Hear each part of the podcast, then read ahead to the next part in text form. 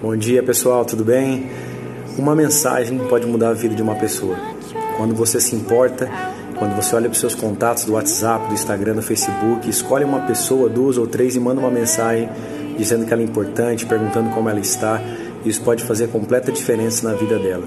Por isso, escolha algum dos seus contatos aí que faz tempo que você não conversa, pessoas que faz tempo que você não vê. Mande uma mensagem de amor, de preocupação, pergunte como ela está. Ofereça uma oração, ofereça uma ajuda, todos nós podemos fazer isso. Jesus se preocupava com as pessoas, Jesus se movia em compaixão. Ele olhava para o problema da pessoa, para aquela situação e se importava com ela. Que nós possamos nos importar uns com os outros, amar uns aos outros, oferecer o amor que Jesus um dia nos deu.